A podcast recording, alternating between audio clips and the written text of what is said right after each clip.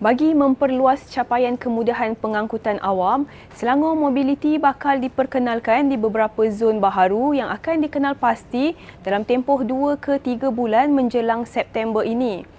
Datuk Menteri Besar Datuk Seri Amiruddin Syari berkata, inisiatif itu melibatkan mod pengangkutan dan kemudahan infrastruktur dengan menumpukan kawasan padat dan laluan sempit. Beliau berkata demikian ketika hadir merasmikan Majlis Perasmian Forum Selangor Mobiliti Anjuran Kerajaan Negeri dan Menteri Besar Selangor Pemerbadanan atau MBI bertempat di Pusat Convention MBSA Seksyen 14 Shah Alam. Tambahnya, program sudah dilaksana di Gombak, Selayang dan Puchong itu membuktikan negeri mempunyai usaha untuk menambah baik sistem pengangkutan awam sekaligus meningkatkan daya huni di satu-satu lokaliti itu kita memerlukan bas yang banyak dan uh, untuk capai kepada laluan tersebut kadang-kadang ada kawasan-kawasan kawasan-kawasan pinggir ataupun kawasan-kawasan yang kecil yang padat dengan penduduk. So uh, pengangkutan berdasarkan demand ini yang akan kita tawarkan akan uh, mula berkhidmat dan mula melaksanakan beberapa pilot project.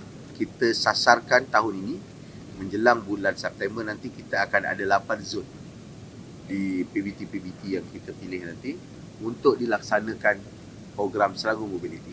Dia ada zon-zon pihak berkuasa tempatan yang kita kenal pasti dan kita tengok kawasan yang padat penduduk dan juga mempunyai uh, permintaan terhadap laluan-laluan yang sempit ataupun kawasan-kawasan ribut yang perlu digerakkan ke laluan utama.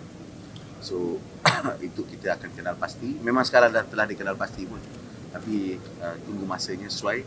So mereka memerlukan 2 3 bulan. Lihat lihat kepada pilot dan test uh, projek kita. So the moment semuanya nampak baik sebab mereka akan menggunakan teknologi. Sebagai contoh bila saya try baru ni di kawasan Sungai Tua atau di Gombak tu Selangor Mobility tu dia uh, menggunakan aplikasi. So penggunaan aplikasi ini memerlukan masa untuk uh, keserasian dan memerlukan masa untuk uh, untuk untuk untuk untuk masyarakat. Menteri Besar Selangor Pemerbadanan atau MBI menyalurkan sumbangan dana RM5,000 kepada Hospital Shah Alam bagi penganjuran sambutan Hari Bebas Denggi. Ketua Tanggungjawab Sosial Korporat CSR MBI, Ahmad Azri Zainal Nur berkata, sumbangan tersebut bagi menyokong usaha hospital berkenaan memberi kesedaran berkaitan wabak denggi. Beliau berkata demikian ketika menghadiri sambutan Hari Bebas Denggi di Hospital Shah Alam semalam. Tambah beliau, orang awam perlu cakna dan mengambil serius berhubung penjagaan kebersihan persekitaran bagi mencegah jangkitan demam denggi. Jelasnya lagi, pihaknya sedia bekerjasama dengan mana-mana institusi kesihatan pada masa akan datang. Pertama sekali menyedari bahawa kes uh, denggi ini semakin meningkat di Selangor kerana ada pelbagai aktiviti penduduk, ada pelbagai sektor pembinaan. Jadi bahkan disebut dalam dalam apa tu sidang DUN bulan 3 itu dan uh, Esko Kesihatan pun sendiri telah jawab soalan mengenai uh, demam denggi ini. Jadi hospital uh, Shah Alam telah mengadur, menganjurkan program uh, Hari Bebas Denggi ini. Uh, jadi uh, pihak MBI uh, berusaha hati untuk turut bersama menyumbang kepada program ini program yang memberi kesedaran kepada penduduk dan juga uh, berbentuk selain kesedaran juga penguasaan. Ini merupakan saya ingat kali kedua pihak MBI bekerjasama dengan Hospital Shah Alam. Sebelum ini pada bulan Ramadan yang lalu kita ada memberi sumbangan peralatan AED. Dua peralatan AED khusus untuk unit kecemasan hospital ini. Menara tinjau Ampang Lookout Point yang ditutup lebih 10 tahun lalu bakal dibangunkan semula dengan beberapa tarikan baharu serta dijangka beroperasi pada 1 Julai tahun depan. Exko Pelancongan Hi Loisian berkata, menara tinjau tersebut akan dibangunkan sebagai lokasi eko pelancongan bertaraf antarabangsa. Katanya, Pembangunan itu akan dilaksanakan syarikat swasta Pearl Holiday Travel and Tour Sdn Berhad dengan nilai pelaburan berjumlah 30 juta ringgit sepanjang 30 tahun kebenaran tapak diberikan. Tambahnya, pihak pemaju diarahkan untuk mengutamakan aspek keselamatan di pusat pelancongan berkenaan susulan masalah tanah runtuh yang berlaku sebelum ini. Beliau berkata demikian selepas menyerahkan hak pembangunan Ampang Lookout Point sebagai pusat kecemerlangan hutan negeri kepada Pearl Holiday semalam. Sebelum tu uh, berlaku landslide dan kita akan menegaskan dalam usaha sama kerjasama ni kita akan utamakan keselamatan iaitu kita mengarahkan uh, pemaju untuk mengukur ataupun menstabilkan seluruh yang sedia ada sebelum kerja-kerja dibangunkan di sana kita harap pemaju dapat uh, memajukan kawasan ini dengan segera dan uh, mengutamakan mengutamakan eko pelancongan. Di mana tidak ada uh, pembangunan konkret yang uh, banyak. Hanya kita nak menggalakkan uh, caravan ya. so caravan ini merupakan konsep pertama di Selangor.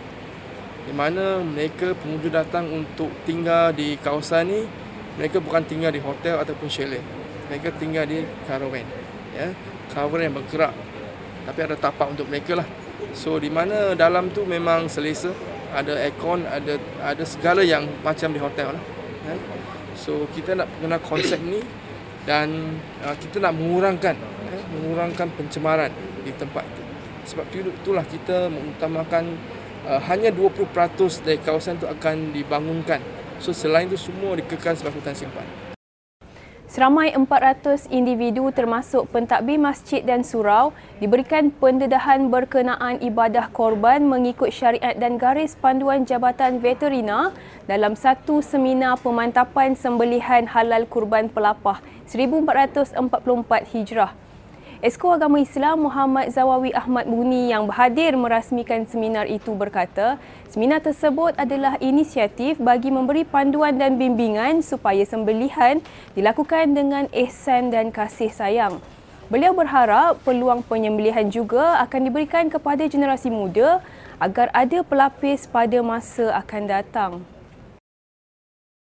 Program ini kali yang ketiga kita anjurkan tujuannya ialah untuk memberikan pendedahan kepada uh, bakal penyembelih untuk uh, melaksanakan ibadah korban ini dengan keihsanan dengan kaedah yang uh, benar-benar mematuhi kaedah yang digariskan oleh syariat dan juga jabatan veterina. Kalau kita lihat uh, pelaksanaan ibadah korban ini di seluruh negara. Ya. Kadang-kadang pelaksanaan itu uh, tidak menunjukkan rahmah kepada haiwan. Justru itu kita jemput Sahibus Samahah Datuk Mufti dan juga uh, beberapa orang penceramah daripada Jabatan Agama Islam untuk memberikan panduan dan juga bimbingan kepada penyembelih supaya melaksanakan ini dengan uh, penuh kasih sayang dan penuh rahmat. Jadi, kenapa kita perlu beri kepada penyembelih baru? Kerana um, perkara ini adalah suatu kemahiran yang tidak dapat di bilik darjah ya. Kita dapat melalui seminar-seminar tetapi praktikalnya ialah pada hari raya korban kalau dia menghadiri seminar tak ada praktikal jadi perkara itu hanya teori. Jadi harapannya ialah supaya apabila mereka telah belajar di bilik darjah dan seminar seperti ini mereka boleh laksana praktis di lapangan Kerajaan Selangor menyumbang insentif berjumlah 3.55 juta ringgit kepada 2,000 petani, nelayan, penternak dan hiliran pertanian IAT. Exko Pemodenan Pertanian dan Industri Asas Tani IR Isham Hashim berkata peruntukan tahunan itu dinaikkan berbanding kira-kira 2 juta ringgit pada tahun lalu menerusi jawatan kuasa bantuan dan projek-projek khas 2023. Beliau berkata antara penerima insentif tersebut adalah Lembaga Kemajuan Ikan Malaysia LKIM dengan jumlah RM675,000 dan Lembaga Pemasaran Pertanian Persekutuan Fama Selangor sebanyak RM100,000. Selain itu, turut menerima insentif adalah Lembaga Pertubuhan Peladang Selangor dengan jumlah RM350,000 bantuan gas silinder komposit bernilai RM200,000 kepada 1,333 penerima serta penyediaan jeti terapung di tiga lokasi berjumlah RM300,000. Beliau berkata demikian selepas program pembangunan agropreneur dan majlis penyerahan insentif pertanian negeri Selangor di laman Kohijrah Seksyen 15 Shah Alam semalam. Insentif-insentif bukan saja bercorak one-off tapi lebih kepada memberdayakan kemampuan mereka dalam bidang masing-masing supaya mereka dapat gunakan insentif ini bagi membantu mereka dalam melaksanakan tugas mereka sama ada sebagai pesawar, sebagai petani, sebagai peternak ataupun sebagai uh, uh, ternakan ikan ataupun nelayan. Saya rasa dengan kaedah ini kita telah buat, kita dapati memang banyak membantu dalam mempertingkatkan produktiviti mereka. Nah, ini ini yang kita ambil dasar yang kita dibuat oleh kajian negeri yang bersifat uh, segera dan juga yang bersifat jangka panjang. Ini merupakan antara agenda kita yang kita buat. Masa pandemik pun kita sama juga kita tengok, kita teliti macam nelayan mereka kehabisan modal, kita bagi suntikan uh, duit untuk minyak petrol dan minyak diesel mereka dapat membantu mereka dalam melaksanakan tugas mereka. Lembaga Zakat Selangor LZS giat menjalankan program Start with Seringgit yang memberikan pendedahan awal kepada pelajar sekolah tentang kepentingan pembayaran zakat. Ketua Divisyen Kutipan LZS Muhammad Fikri Naim Harun berkata, program tersebut merupakan program amali zakat lanjutan daripada modul buku teks sekolah agama subjek zakat bagi murid tahun 5 sekolah rendah dan bagi semua murid sekolah menengah agama. Tambahnya, pihak Divisyen Kutipan LZS merancang untuk melaksanakan program tersebut di hampir 500 sekolah rendah agama Jabatan Agama Islam Selangor JAIS. Beliau berkata demikian ketika ditemui pada program tersebut yang dilaksanakan di Sekolah Rendah Agama Integrasi Datuk Mufti Yusof Shahabuddin Seksyen 7 Shah Alam baru-baru ini. Ini adalah satu inisiatif melentur buluh daripada rebung je.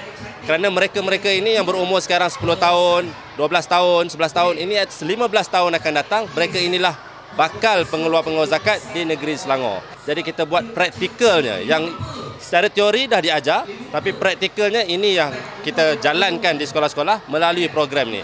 Jadi anak-anak murid di setiap sekolah di sini dengan kebenaran ibu bapa akan membawa seringgit untuk ditunaikan kepada kami pihak Lembaga Zakat Selangor sebagai zakat simpanan kepada mereka.